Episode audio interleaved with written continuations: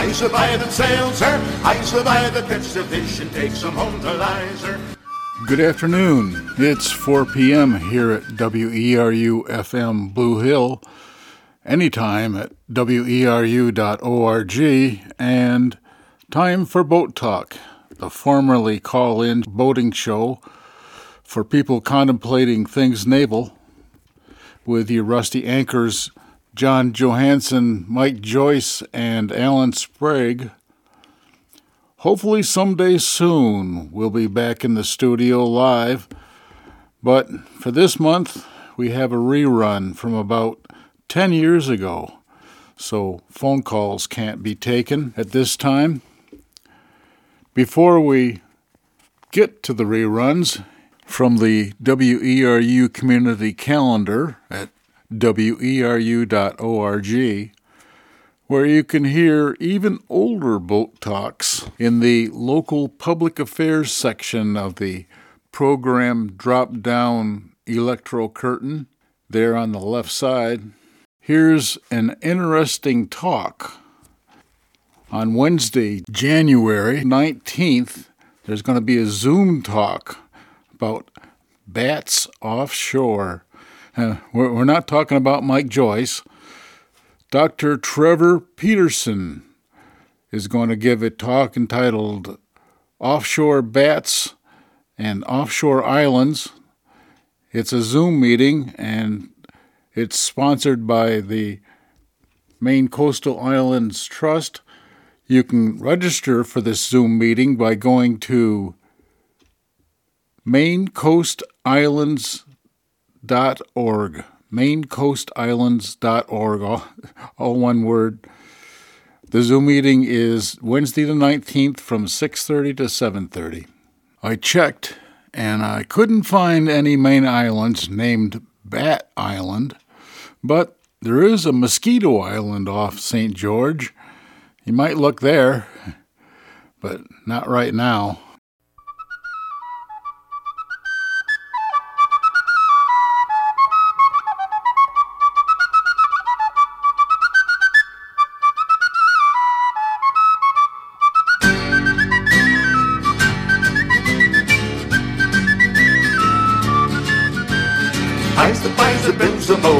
Boat and I survive and sail, sir. I survive the catch the fish and take some home to lie, sir. Good morning, good morning. Ahoy there to all you folks out there. Arg to our pirate buddies. It's time for Boat Talk here on Community Radio, WERU 89.9 in Blue Hill, and streaming around the world at weru.org. Boat Talk is a call in show for people contemplating things naval with your rusty anchors, Mike Joyce and Alan Sprague, two old sailors who believe that ice boaters make fast friends. That's a good one. Given, yeah, we'll do some ice boat talk good. this morning. That's a bumper sticker material right there. Yeah, Alan's the punny one as always. Pretty slick. Yeah, and we have a couple of uh, guests here this morning. We have Rebecca Hunter. She's come in because her dad had some great ice boat poems. He was a great ice boater, and we're going to hear some of that in a minute. And we have another guest as well. We have Larissa Kurlik from the Marine Environmental Research Institute right here in Blue Hill. We're going to be talking with her a little bit later about what's going on in our oceans, some trouble circulating for gyres, as it were. We might call uh, Captain J.B. Smith back down to, uh, he's down Jefferson, Boothbay Way. Well, he's in Florida, actually. Florida, right? all right. He can be anywhere he wants. The Ocean Classroom Institute is the point. We uh, talked to JB last month on Boat Talk, but w- the station itself was off the air. We were broadcasting only on the web. We had a really nice little time, but Yeah, it could have been a little time. It's hard to tell. Uh, so we, we'd uh, might like to talk to JB again for a minute. And there you go. There's a couple months worth of Boat Talk right there. We'll try to fit it into this hour. Yeah, we're going to have a lot of uh, uh, pencil and paper kind of information. So if you're doing something that, uh, not like not driving, and you have pencil paper, you might want to keep it handy for some boat talk, uh, some websites, and some phone numbers to to write down as we go on during the show. And we'll go we'll go light on the uh, marine news this this month to uh, get right to the poetry. But there are a couple little things, and one of them, if you're short for Valentine's Day, you might want to get a pencil and paper. We'll fix that for you if you need a present, something sweet. But uh, global warming is opening up the Arctic for fiber cable, and there's a company that is proposing to lay a fiber optic cable between Tokyo and London through the Northwest Passage. And because of the ice retreating, they won't need any icebreakers. And so they can do it for only $1.2 billion, which is, uh, I guess, you know, pretty expensive compared to a $300 million cable from fr- San Francisco to Tokyo, for instance. But here's the thing this cable would cut the transmission time from Tokyo to London by 52 milliseconds. Oh my God. Yes, 52 milliseconds from like 140 milliseconds to to uh, you know uh, uh, 48 or something. Okay, and the thing is that in the financial world, world, those 52 milliseconds, the difference there can be used to make money. Boy. Isn't that great? How the Northwest Passage will open up and and civilization will be you know a little bit better off. Yeah, apparently. really. That comes true. They're going to start bringing heaters up there to Yeah, make it even. and this is an expensive proposition, even if the ice melts. But if the financial industry will go for it, uh, they can fund that very easily, and, and there we are. So anyway, wasn't that interesting? Now here's a better one. And again, if you're short for uh, Valentine's Day, the Allied whale, whale people are offering you can ado- adopt a humpback or a finback whale and give it to your sweetie. I have one actually. My You sweetie do? gave me. Yeah, I have uh, shares in one called Snowflake. I've never, I've never doubted your capacity for romance, Alan. It's a whale of love. You get uh, for your donation, you get a uh, your gift includes a photo of an individual uh, uh, identified whale, uh, permanent adoption certificate, a waterproof field guide, and a 60-page book. Um, you have to do this by February 10th tomorrow and expedite shipping so you can get all this stuff by Valentine's Day. You want to get a hold of the uh, Bar Harbor Whale Museum at 288 0288 or uh, alliedwhale.org and a humpback or a finback be like 40 bucks if you want to get a mother and a calf it'd be 50 Yeah, yeah. Yeah. It pretty cool. It would make kind of a fluky gift, wouldn't it? There you go Here we go. so anyway that's uh, that's about valentine's day one more quick thing there's uh, some people called the subsea research group out of out of uh, gorham maine that we've got our eyes on Yeah. and uh, they are uh, long term involved down in Haiti, and right now they are trying to get up a relief project to go down there. They have a very shallow craft with cranes on it. They can bring right in four feet of water next to the beach, put things right on the beach. They don't even need a pier. They also the reason they are interested in Haiti, and mind you, uh, you interviewed the guy from Nauticos. Yeah. Um, David Jordan. Yes, an undersea research place out of Cape Porpoise, Maine. Now, they have all these instruments about mapping the sea and, and finding things, but these guys and the other guys too, re- really, they want to find treasure. And that's why they're down in Haiti for all these years. There's a lot of treasure down there. It used to be a pirate, Oh, yeah. a pirate uh, uh, fortress of solitude sort of thing. Arg again. And they've already identified one wreck with 50 cannons. They think it's one wreck with 50. That's got to be a big ship.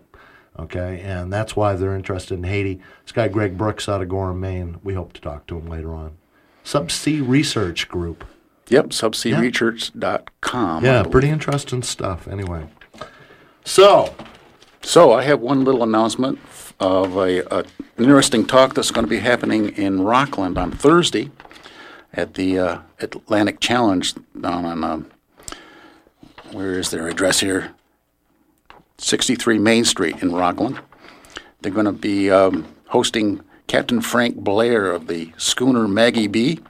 He uh, took the boat around the world starting, I guess it was three years ago, and uh, did it in several stops, but took family members along and has made a lot of photographs of the uh, of the journey. This talk is going to be happening on Thursday, February 11th, 7 p.m.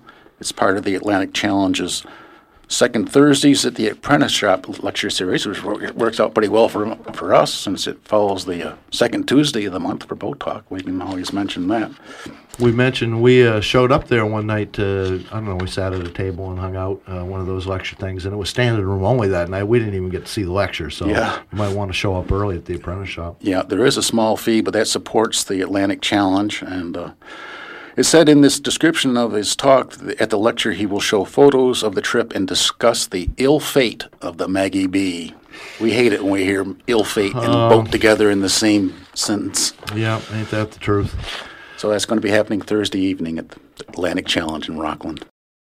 We like to uh, catch everybody up on what we're talking about here. A lot of people have never seen an ice boat or can't imagine such a thing. It's just a uh, any excuse to uh, uh hold a sail up forward and a seat back aft generally, and uh, not to be too too bendy. It has to uh, be very stiff to take the amount of force that comes onto the sail and loads down on the mast. But anyway, um, generally you sail an ice boat up into the wind, and it can reach surprisingly fast speeds.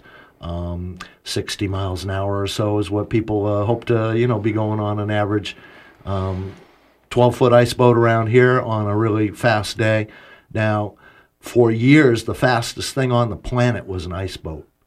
Um, they used to the old old days. They used to sail them up the Hudson River and beat the trains, which were the other fastest thing on the planet at the time. And and those ice boats, you know, uh, big one get going. Uh, you know, the record's 121 miles an hour, 127 miles an hour, somewhere in that vicinity.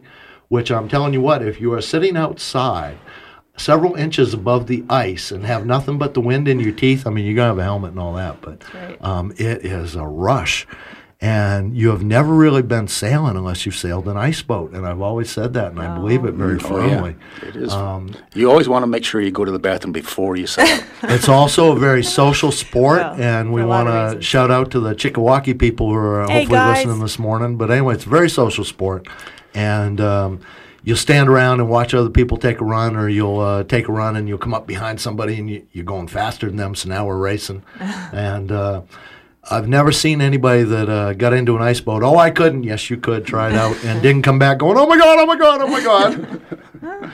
it is a you just can't believe the rush. And uh, here's the other thing we need to explain: ice boaters are a strange bunch because of that. And what they're looking for is a very cold, very windy day when most people want to be inside on the couch, and uh, they don't want a lot of snow. We'll get to uh, this, but. Um, you know, uh, the rainstorm that come just recently, it no doubt delighted them because it would make the ponds all icy again. And Yeah, and I know they've been sailing on Damariscotta Lake. That's where I'm from. Yeah. It's my dad's home base. And hopefully someone will call in and give us a nice update and where you can find uh, info on the club and the conditions and the hotline number and all that because I don't have that stuff. That'd be Yeah. great. Um, Rebecca, your, your dad was an ice boater and a boater, and, and just uh, Yeah. you know he just wanted to be in, in and on the water, didn't he? Obsessed, I would say, Yeah. would be an understatement. there you go. I don't know. But he was also an English major, Yeah, yeah. and he liked uh, a certain kind of poetry, and and uh, you know, so he wrote some. And you said in the tradition of Robert Service, That's right. and and Robert Frost. Robert Service probably number one influence on the ice boating poetry with the uh, the the drama. The um, macho is the word that came to mind. Sorry, I the, the uh, big adventure in the cold. Uh, Service wrote about going to the Arctic and the Yukon and all that. So making it sound really these really big tough adventures. Um, drama, dramatized. Yeah. that was another understatement about my father. Dramatic. But it's a beautiful, it's a, uh great style too. It rhymes, and it it's Yeah. uh, so the uh, Frost the influenced the episodic ballad kind of thing. And, and Yeah. uh, so anyway, I, I Yeah. you sent me some of this stuff, and it just knocked me over. It's Isn't it fantastic. Yeah. It's amazing. And I thank you so much for the invite, you guys, because like I was telling Mike, there's not a lot of opportunity in my life to share this with anyone because most people in the world I meet don't even know what an ice boat is. And then, you know, the poetry would make no sense to them. And it's wonderful to have this audience who who's probably a higher percentage of people who know what I'm talking about than any other audience I would ever experience. So thank There you go. It's fun. Very Well, fun. do you have? Can you share one? I'll give you the first one. It's got to be Ice Watch. Um, it's the it was my dad's most often recited, probably the most often requested, and the most comprehensible to people who don't know the sport. Um, and it's uh, I call it the Ice Boaters National Anthem, which it should be if it ain't. So. Um, and one thing I would need to define is uh, he uses the term two knuckles deep to refer to the thickness of the ice, which is um, what the first ice of the season when you're trying to figure out if it's safe enough to go on that really black, shiny ice. You pound a hole in it and stick your fingers down in there, and, and if it's two knuckles deep, then it's about two inches, and they would This is what I've learned this morning. walk Thank out you. on there. But I, I'm not sure there's going to be some warden freaking out now. I, I'm not sure I would recommend going out on two inches for people who aren't really experienced with ice, but but they uh, do it. You got to get out there when it's that beautiful mirror, fresh ice. So, ice watch. When old King Cold's reach is bold, down in his frozen lair, it's then we sleep in covers deep and shiver upon the stair. It's then some curse their northern birth in earthship's stinging air, and dream of spring when the songbirds sing and the land is sweet and fair. But not us guys with goggled eyes and helmets on our hair. We like the ice, rough or nice, here or way out there. We like wool socks, we ice boat jocks. We like the land that's bare. We like a gale, a streaming sail, no matter when or where. To us, the summer is a bummer. The spring is a bore. And about all we get from fall is thinking what's in store. When timber's in the old wood bin and felt is on the door, it's a lot funner to sharpen a runner than any other chore. The temperature's seven, to us, that's heaven. We wish for seven below. We disdain thermometer gain, and we despise the snow. Sleek as an otter comes smooth, hard water, and glee we watch it grow. The pond it skims, the lake it rims. We take a step, and whoa, we hear it crack. We jump back and wait a day or so. Two knuckles deep, then on we'll creep, and racing we will go. That's cool.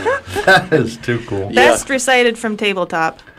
And of course, I'm you, not, you do but- want to get out there on the first smoothest ice, but um, you got to remember we're moving 30, 40, 50, 60 miles an hour. Right. And you have to think ahead on an ice boat. And once you spot, um, Mm. you know, the end of the lake where the ice might be thin, you've got to think quickly then. Yeah, it's Because you'll be pretty there very, very soon, you know. And also, I always remember as a kid the uh, skippers' meetings. You know, in the beginning and the middle of the races, when the ice was that thin, they would stand really far apart from each other. They couldn't all stand in a tight circle on the ice, and Uh-huh. they'd yell. Sometimes it's too windy; they couldn't really hear each other. It'd be yelling back and forth. And again, we're talking. about some people who have a, a certain um, excitement level not easily shared by normals. Uh, uh, could we say it that way? And here's a little thing to reinforce this. This comes from the, uh, I keep this on my refrigerator door. Um, comes from the Bar Harbor Times of uh, 1909. Uh, July, I'm sorry, January 9, 1909, uh, Bar Harbor record, I believe it was. The ice yacht season was opened at Bar Harbor recently when the first race for the Cup offered last season by E. Shirley Goddard was sailed on Eagle Lake. The fine weather brought to the lakeside a large number of persons interested in the sport, and the excitement at times was intense. you know. Another understatement. Yeah, and like I say, um, kind of goes in waves. I've got a, I uh, sawed up the ice boat, kind of rotted. Uh, uh, sawed it up, put it in the wood pile, and and uh, I broke. I have a snow boat too. I used to uh, s- goes on skis, but I broke it in half. And Yeah, um, so anyway, um, I'm out of crafts at the present time, and yeah, me um, too. but we'll be back. Um, do you have another poem, Rebecca? Sure, you yeah. want to do another one Oh, now? I love yeah. that. I'll stick with a um, a deep winter one. This is uh, a poem that I believe is on the the New England Championship trophy. Um, a couple seasons after my dad died, one of his friends brought over the new trophy, big gold bowl and a nice big wood base, and this poem is um, etched on a couple plates on that. I assume that's still in circulation. But um, it, this is called Ice Call. It describes the various conditions of ice and weather that you might experience in a season of sailing, um, starting with the that mirror-like first ice that reflects the sky, and uh, and then to the the messy, bumpy spring stuff that hardens up overnight but gets really slushy during the day. Um, and the glowing wing, of course, is the sail. So, ice call. Join us under the glowing wing, above the sky's reflection, in the fluid, gusty sting on watertight perfection. When the steel's razor edge, honed with belt and patient stones, hisses and, in turning, groans above the silt and hidden ledge. Or when the irons clatter rough and the sun is lost to sight and the gale blows black as night and the wind comes like a cuff. Or when slush licks the face and turns with speed to biting cuts and balmy blows send our race sloughing through the sinking ruts. And when only early morn can firm the black honeycomb, among the rippled holes we roam on recongealed frozen corn. When puffy clouds on painted glass, sunset orange high and low, dapple heaven as we pass, lighted souls within the glow. Very good. Yep. And um, like say, ice boating is a very peculiar sport, but if you ever drive by someplace and see some of them out on the pond, I urge you to stop, get out Oh, of yeah. your car. They're very friendly. Yeah. Very friendly people. Just as a point of interest, also, I um, put a couple of pictures of ice boats on them to our Boat Talk website, boattalk.org. If you want to go there, you can see some uh, ice boats in action. One of them on two skids. yeah. All right. Yeah. And again, uh, I found this thing called uh, Camotech, which is a a uh, snowboat. It is a very light framed craft. It has a um windsurfer rig for propulsion, and a fellow named Gerard Mercier of 701 St. Joseph's in Lévis, Quebec, Canada. Uh, uh, designed this thing, and maybe we can put his address up there too. But I built one and then broke it in half as I was stuck uh, tension wise on the snow. You have to, um, you, you want to break tension before you get going. An ice boat, for instance, is not. The skates aren't running on ice; they're running on melting water as they go. The friction. Yeah, and you can be your skates can be frozen to the ice, and you got to get them loose. Well, the the snowboat, same thing. Till you break the tension of the skis and get it going. So you might want to jounce up and down and break that. And uh, it was a very gusty day, and I was sitting at the landing there, and like a forty knot breeze come along, and the boat bent in half, and I'm bouncing up and down trying to break the tension, and it snapped in half. And I sat there and I thought I'll cry. And then I thought, no, I'll laugh because I'm okay. the mast fell beside me. I'm fine, and I wasn't moving at all. So you know, um, I'll build another one. I guess that's a good a good point of ice boats, though. When they break in half, you don't really worry about sinking. That's right. I've had that happen too. And if you're going, let's say conservatively, I was going 40 miles an hour when the thing broke in half, skidded for probably a half a mile or more. oh yeah, Yeah. On yeah. some smooth ice Yeah. before I stopped moving. Yeah, and like- parts of the boats were all, Everywhere. you know, Yeah. everywhere. yeah. That was I remember fun. Art, Art, Art Payne talking about skidding up the beach, across the road, and into somebody's front lawn. Oh, gosh. Yeah, that was down on Echo Lake on MDI, uh, gust off the mountain. You know, uh, what can I tell you? So anyway. There's some stories. I Yeah. mean, as you can imagine. Yeah, All hopefully, boating. maybe we'll get a uh, ice boat poem or, or, or so in at the end of the program too. But That'd be great. we'll move on to. right. We got a, a full boat of stuff here too, don't we? And what was Amy motioning about with the telephone there a little while ago? She's going to get a hold of uh, J.B. Smith. Okay. Uh, she's yeah, she's going to try him now. Yeah. JB was on our show, as there, Mike Alan. said. Oh, he, he's on it. Okay. Oh, sorry. JB, thanks for uh, thanks for sticking with us. Good morning. Good morning to you. Where do we find you this morning, Captain? Well, I'm down here in Florida this morning. Oh my God! Why, what are you doing down there? Is it warm? Well, oh, it's pretty warm, raining down here. Yeah. Yeah. Quite warm though. I'm looking out here. There's green grass and buds are coming out. All sorts of buds are coming out. well, springtime almost. Huh? Uh, JB, we had you on Boat Talk last month. We had a we had a good time. You were an excellent guest, I must say. Just uh, you know, chit chatting. Besides the subject we were talking about, which is the organization you're involved with, the Ocean Classroom Institute, uh, sail training kind of um, um, thing with an educational component, and um, you know, we just want to touch on that again because we were physically off the air last month and we had such a good conversation with you. I got to say, it's a podcast up at weru.org and also at boattalk.org.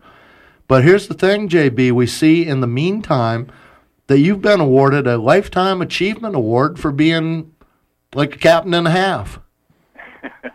Well, uh, yeah, it's, uh, a little makes me a little bit nervous that lifetime achievement because as far as I'm concerned, I've- I've still got a life. But uh, uh, yeah, that was real nice. The American Sail Training Association uh, awarded that back uh, last November, Uh, so uh, yeah, that was quite an honor for sure. A lifetime achievement, like you say. Uh, you know, I'm not dead yet, yeah, right? you should say not yet. As so far as I, yeah, I've checked this morning, and so far so good. Yeah. Um, you know, modesty. Besides JB, what kind of you know? How do you, how long you been doing this? Oh my goodness! Well, the, the first time I got involved in uh, sail education, so to speak, I mean, when we were taking students out on boats and and showing them the ropes, literally, was uh, back in about 1976, I think it was. When I got involved in my first, what I call funky boat, that is traditional sailing vessel, which was a, a square rigger, a brig rigged uh, wooden vessel, which we uh, were running out of Tampa, Florida, and all the way up into the New England waters uh, over the last over that uh, three or four year span of time that we did such a thing. So that was my first uh, sail training vessel, and uh, that's kind of morphed uh, over the years into what I'm doing now. Let's go back to the old boat talk question. What happened to you as a young child that made you silly about boats? Yeah, well, the first one I can remember, I was about two years old, sailing in Jacksonville, Florida. Uh, in my father's uh, small sloop. We sailed in St. Johns River there, in and out and round about. And then we took it from there to uh, when he moved over where I am now, right? Speaking from Tallahassee, Florida, uh, and that's where I grew up. And we always had boats around. The first boat I can really remember was in sailing vessel was a Beetle Cat. He had one of the early fiberglass uh, Beetle Cats. I think Beetle was one of the first boats to build production fiberglass. Uh, that was back in the 50s, uh, I think, something like that anyway. Uh, so he had one of those, and then we had an O'Day Day day Sailor and all that sort of thing. Sailed the Gulf Coast as I was growing up. That's where it all kind of got started. and continued on into college when I was doing racing, started a little ocean racing. Uh, I was going to college in St. Petersburg, Florida, and then I kept on going and on and on and she went. So, so that's where it all got started. Yeah. And the outfit you're with now is called the Ocean Classroom Institute, oceanclassroom.org. Um, last time you were here, you were just trying to, uh, uh, you had a schooner that was off on another trip. What's going on right now?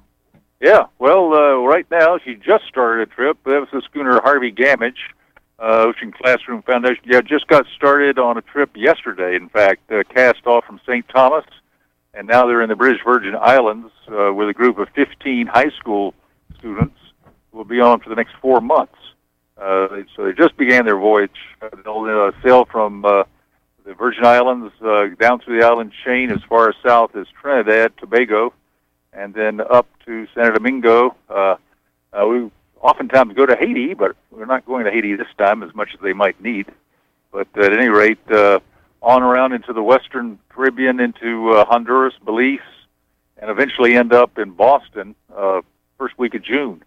And those students will receive, uh, uh, if they succeed, which we presume they will, a uh, semester's worth of high school credit for their efforts, uh, uh, which is uh, given through uh, the Proctor Academy there in Andover, New Hampshire.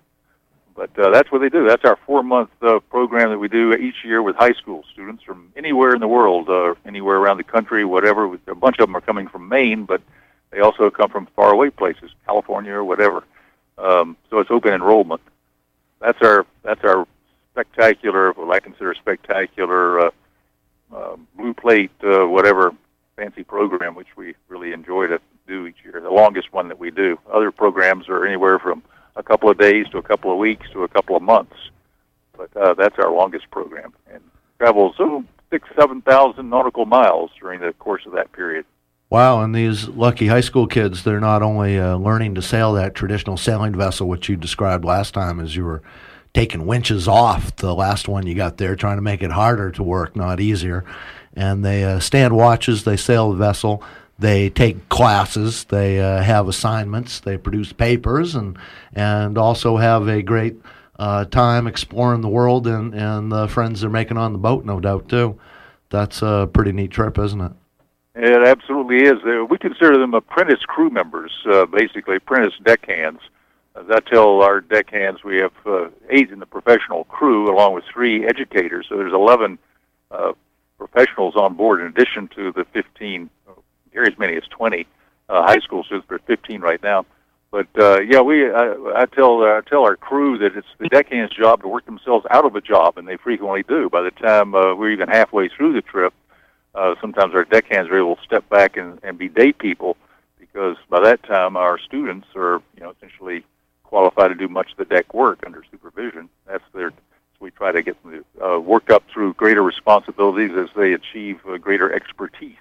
So by the end of the trip, uh, you know they're running the watches themselves. They're they're calling a lot of the sail maneuvers. They're doing quite a bit of the navigating. They're organizing the the ship's routine on a, a rotational basis as mate of the watch type of a thing. So uh, they, yeah, they, they, uh, and many of them go on later to become crew members. At any one time, uh, I suppose uh, up to a quarter of our professional crew are former students, maybe more. Scarred for life, like uh, Oh, Captain scarred. Graham McKay. We had. That's Oh, how we yeah. got a hold of you. Graham has uh, been a boat talk caller over the last couple of years down to the Lowell uh, uh, Dory Company down in uh, Lowell Boat Shop. Yeah, down in Amesbury, Massachusetts. Morning, Graham, if you're out there, man. And uh, so anyway, uh, yeah, why would they want to escape that orbit after you've got them uh, scarred for life on the old schooner there? And good for you, good for you. And uh, so anyway, once again, um, how do people get a hold of you? Well, they can uh, get hold of us through that website. Uh, in fact, they're putting up a blog, uh, updating the blog right now for this new trip that's going on. If they wanted to check it out, that's uh, oceanclassroom.org. Uh, they look at that and they can explore around all kind of uh, inspirational photographs and Yeah, you on, can sort of trip with the kids. They're the kids. They're blogging. I mean, they're taking pictures with their cell phones and stuff. They're it's all it's all up there, and you can follow along. I did Yeah. find that quite interesting because they're they're. all- I'm sorry. They're they're exploring this new world to uh, that's just uh, like I say, uh, it just uh, floors some of them, and, and it comes across in the blogs. I was I was quite entertained. Right, yeah, and especially when you're reading their comments, of Yeah. course, about their experience. They're they're not all positive. We're not talking about sunshine all the time, that sort of thing. They'll they'll tell it like it is. The kids will, you know, because they get wet and miserable, and uh, you know, as fed up with the whole thing as anybody normally would.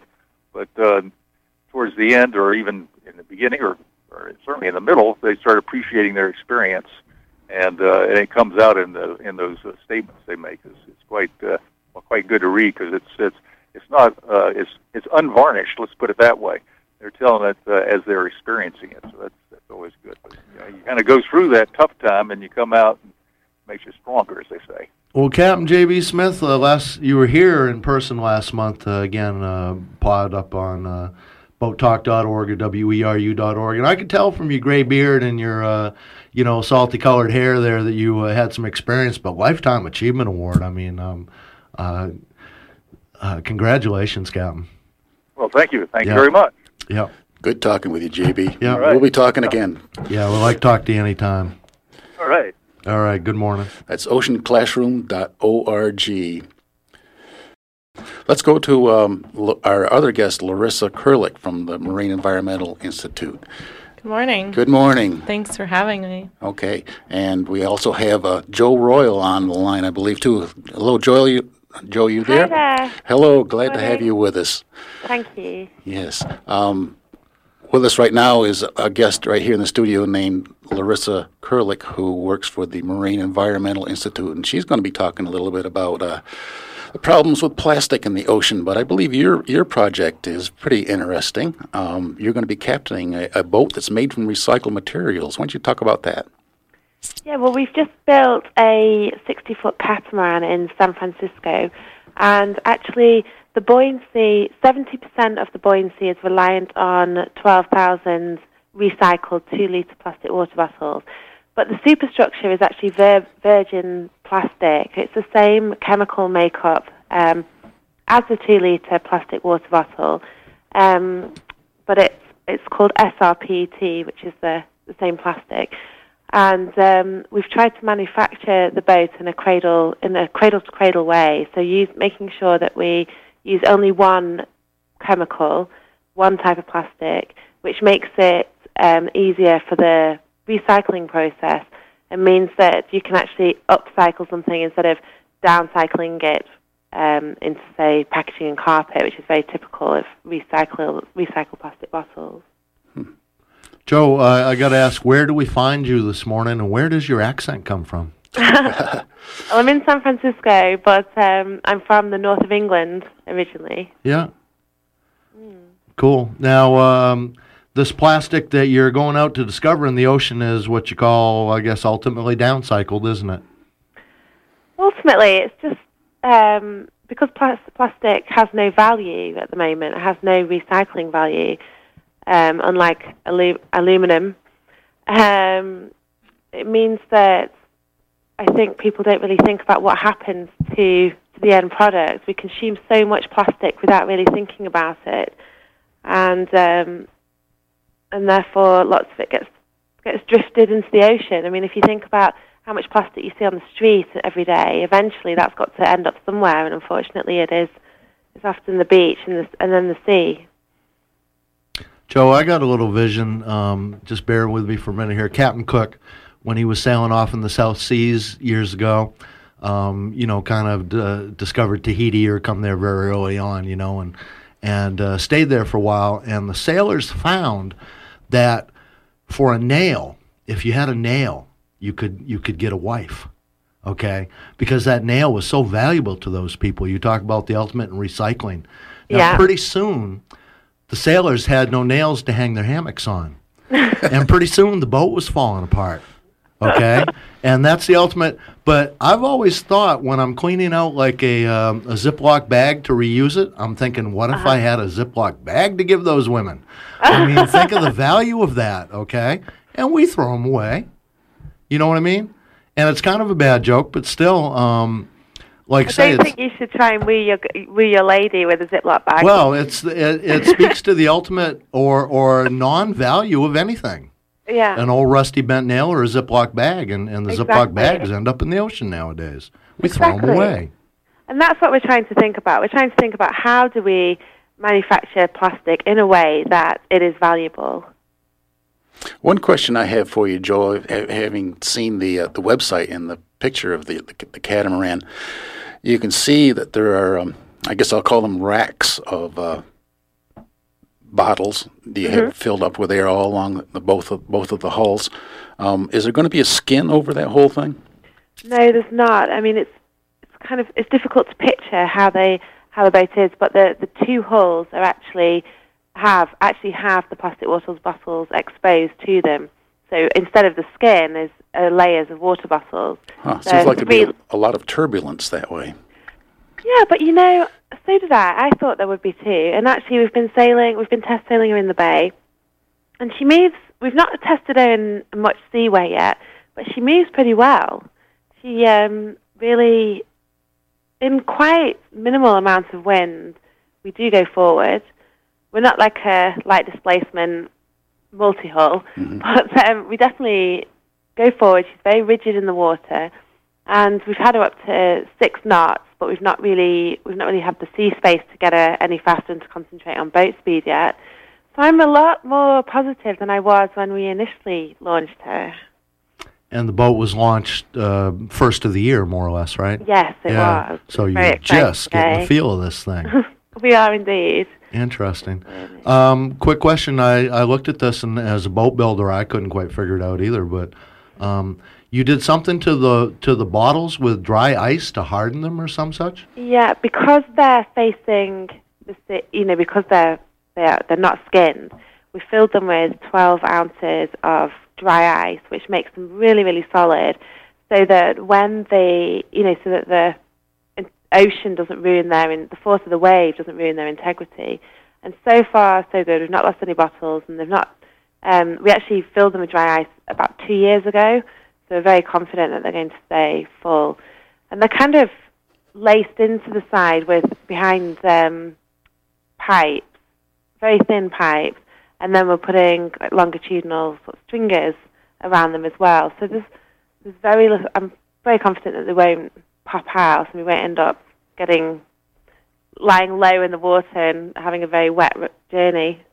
There may be uh, some of my boat builder buddies out there scratching their heads right now, but there's pictures on a website, aren't there, Jo? Yes, it's, it's, actually quite useful to have a look at a picture. It's on um, www.thetheplastiki.com.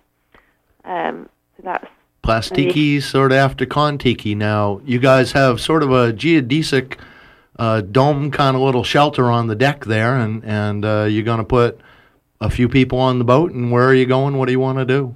Yeah, well, we've got, um, we're going to go from San Francisco towards Sydney, um, and on board we're going to have about six, maybe seven, seven people. Um, we have obviously the founder of the project, uh, David de Rothschild, who's a kind of environmental thought leader and creative. And that's it's all his his uh, dream. Um, and it came about in 2006 when he was reading a report from UNEP on marine debris. And originally he wanted to sail to the Pacific Gyre um, and kind of film it and make a little documentary about it. And then as time has gone on, the dream has become wilder and wilder. Instead of sailing to the Gyre, we've, we are, we are, he is trying to create something that hopefully makes people think about how to avoid plastic, you know, how to reduce the amount of plastic in the ocean and rethink waste as a resource fundamentally.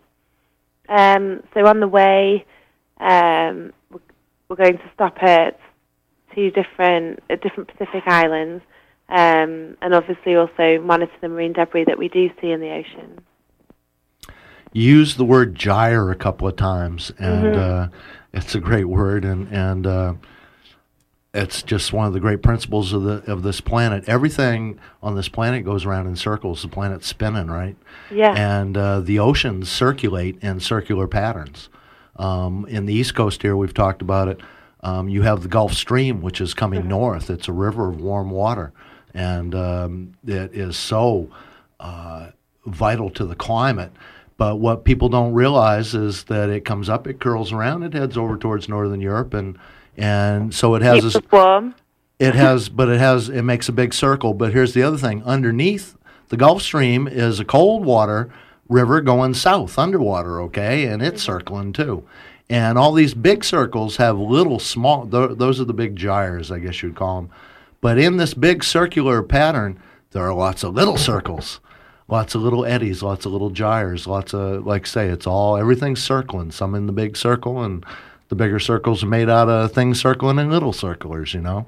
And so you have things like um, rafts of trash. Uh, you know, sailing in the Gulf of Maine, you come across a raft of seaweed, a raft of seaweed. Yeah. You know, and um, there are places in the Pacific where you'll find rafts of trash, a lot of plastic that's just circling itself, isn't it? Yeah, I mean it's it makes sense really to anyone that's spent time on the ocean. You kind of you're on shore, and you see all this plastic on the streets and, and by the sea, and and a lot of people don't think. Well, a lot of people didn't used to think, well, where does it end up? And it's obvious that the next step, really, when we think about it, and now our eyes have been open thanks to Captain Charles Moore, really, um, you realise that it, it's going to end up in the ocean, and, and then you're quite right. Everything in the ocean is, is circling around, and basically the gyre is just where convergence zones of ocean currents meet and form that kind of, as Charles Moore eloquently puts it, like a vortex, like a toilet that doesn't flush. But I think wonderful, Charles Moore. But Great I- image. but it is, and I think that when when I spent time with him, he made me, you know, he opened my eyes to the fact that it's not just the Pacific, the the North Pacific, that we get this convergence zone. It's just that's where it's been, you know, the story has been visited and the stories have been told about. There's actually five known major conver- convergence zones in the in the ocean. There's the North Pacific, South Pacific, North Atlantic, Indian Ocean, South Atlantic, and and they're all areas of accumulation of marine debris. They there hasn't been that much research on them yet, apart from there's a team out in the Sargasso Sea, Sargasso Sea at the moment, looking at that gyre.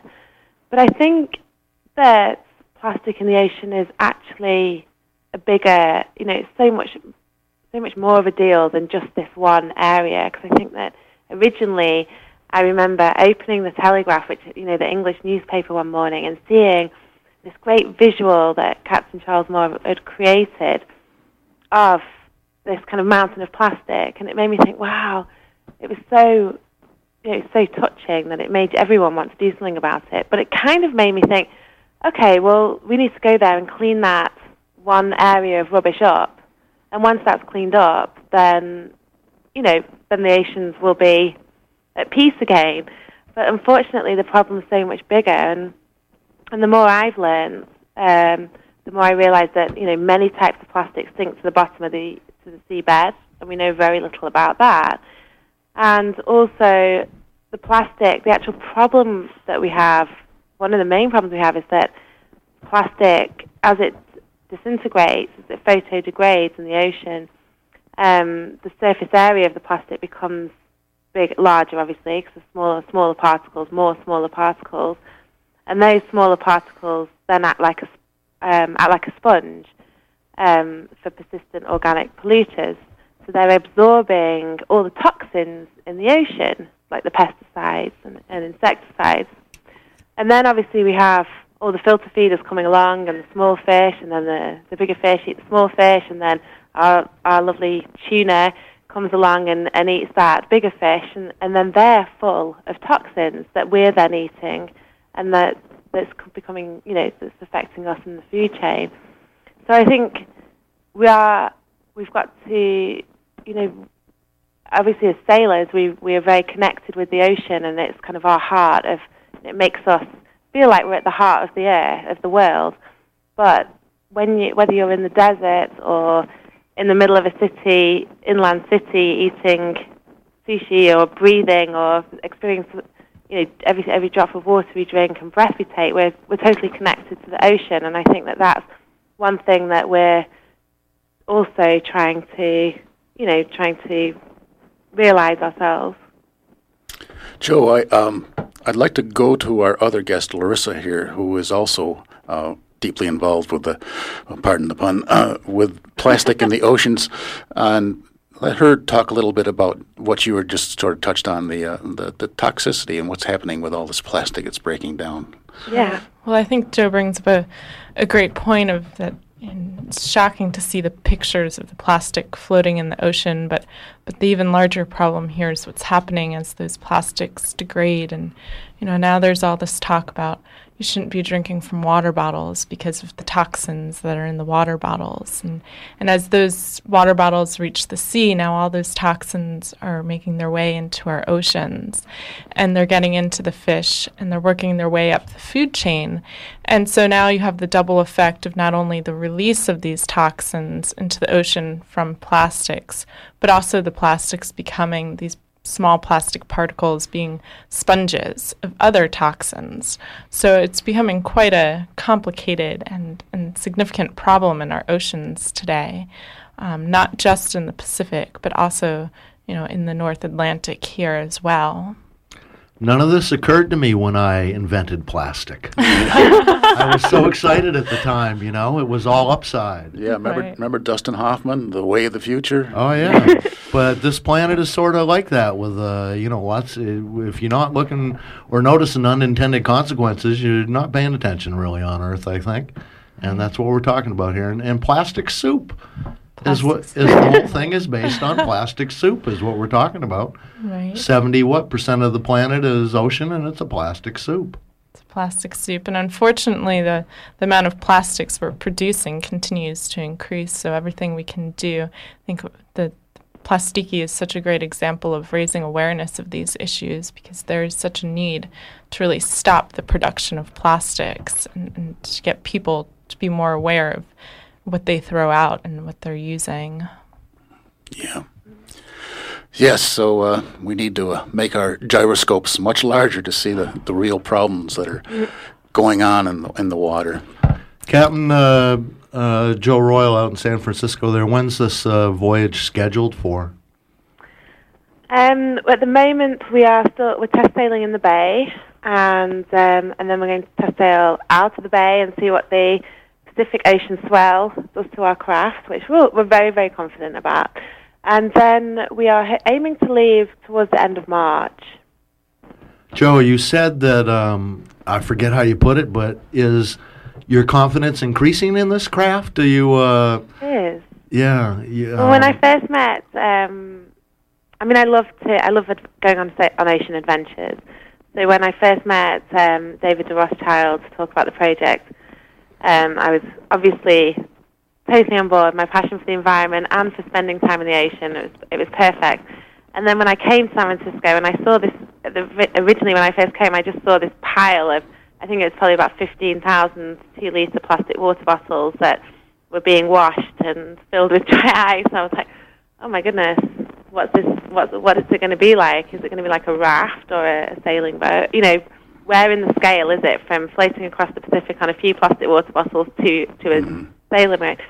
And actually, um, yeah, she's pretty. She's a strong ocean-going vessel that's been created, and it's a it's a really good example of, of how to use waste as a resource and and how to rethink how we use plastic. You guys sound like you are taking it um, very cautiously and incrementally and responsibly, uh, trying not to break the thing before you go off on your adventure. Sort of, Yeah, sort of, I it, think- isn't it? Yeah, well, and you've got to realize that. I mean, you'll realize that it takes a great, you know, you've got to have a great amount of, a great deal of respect for going on an ocean voyage, and I think we've definitely incorporated that into the project from day one. Yeah. Well, you know, we'll be filming this. We'll be blogging. We'll be, uh, I guess, following you. You need to come and see us in San Francisco before we leave. Thank you, Jo. What a great invite. Um, I uh, do a lot of deliveries. I'd, I'd want to, uh, like I say, uh, check the boat out before I signed up to go across Yeah. the ocean myself. Being a boat builder and Do you sail across the Pacific? I never have. No, No, No. I never have either, so I'm very excited about that. uh, they don't call it Pacific for uh, you know its calmness, I believe. So Yeah, we st- we tend to stick to the right coast. Yeah, me too. Me too. Obviously, being from England, it's the Atlantic is my playground normally. best of luck with that, Jo. And again, uh, the website one more time, please. It's www.theplastiki. And you spell pl- dot .com, sorry. And plastiki is spelled P-L-A-S-T-I-K-I. It's a very interesting site. I think I recommend anybody check it out and uh, keep up with it too. We're, we're going to be uh, probably checking back in with you in a Yeah, you couple of months. definitely. Travel safely, Captain, please. please. okay, Yep. thank you very much for your All right. time. Thank it's a great you, way to start my day. Good okay. morning. Yep. As a follow up, Plastiki did make it over to Australia, and then Plastiki.com, the organization, became pretty much an online anti And I also wanted to anti-pollution encourage people to check More out MERI's website as well. We And just the boat relaunched our website. It's dropped out of www.meriresearch.org. And um, you can go on. We had Charles Moore last month come and speak at MERI, and we're doing a whole series of lectures this year for our 20th anniversary. So we'll be bringing other people in um, to talk about some of these issues facing our oceans. Why don't you uh, run down some of your upcoming shows? Sure. Well, this Thursday we're going to have Amy Knowlton from the New England Aquarium, and she's coming with a group of students and a teacher from the Adams School in Castine. And the talk is called "Saving a Species: Students in Science and Action," and they'll be looking at the uh, the plight of the right whales here in the North Atlantic and talking about uh, how to preserve and protect them as an endangered species. Uh, we also have a video night series going on on Friday nights through from now through March. And this Friday, luckily, we have uh, Addicted to Plastic. It's the film we're showing, so that Perfect. ties in nicely for anyone interested Friday. in, in learning more about these issues about our disposable culture here with All right, plastic. we have a phone call, so let's uh, interrupt you and we'll go to that phone call and get back. Good morning. Welcome to Boat Talk. Hi, this is Will from Rockport. Good morning. Hi, Will. Morning, Will. I'm like to. Uh, w- I'm curious about the uh, the plastic boat and UV degradation of all that plastic. It sounds like potentially uh, adding to the problem, although they probably already figured it out. But I didn't hear anything about it. Thanks a lot. That's a good question. That's an interesting question, Will. And I, I was, um, you know, it's sort of like raw faith. Raw faith is degrading uh, the self-built galleon for uh, handicap accessibility. Um, the nails that it's built of are electrolyzing as we speak. Okay, and it's going to die of nail sickness. Uh, uh, plastics degrade most of them in sunlight and that's why they've tried to make those bottles hard by the uh, uh, dry ice technique, I guess. So you're right. It, it is. it also pressurizes them too, as you think of it, because Yeah. the uh, as it as the dry ice it warms up and expands and pressurizes the bottles and makes them harder. yeah. Um, I guess ultimately what they're saying with plastiki is plastic isn't all a bad thing. Here's here's a good use for some, and I guess they've been. Uh, you you might want to check out the website again. The Plastiki uh, was what it was, and uh, you know they have um, really uh, thought hard and long. I guess is the nicest thing you could say about how to build this boat and come up with an Well, unusual method. that- interesting too that they're using uh, recycled plastic. You know, because a lot of fiberglass boats are right straight from the uh, from the oil fields. I think they've challenged themselves too, uh, as I remember when I looked at it, not to have too much waste in the in the building of the boat. Just for instance, that can be a big factor with boat building, Canada, Alan. You know, yeah, and Yeah. how you get rid of it too. But that's another story. So thank you very much, Will. And we'll uh, see if we can follow up Yeah. on that one. now MERI is located right in beautiful Blue Hill, Right Maine. Blue Hill, yep. Yeah, and what do we do besides have films and lectures and just in general? So MERI is focused on um, preserving and protecting our ocean environment, both here in Maine and, and across the world. So we do research at MERI, um, focused on monitoring the co- coastal ecosystem here in Blue Hill, as well as looking at how chemicals are getting into the environment and affecting marine wildlife.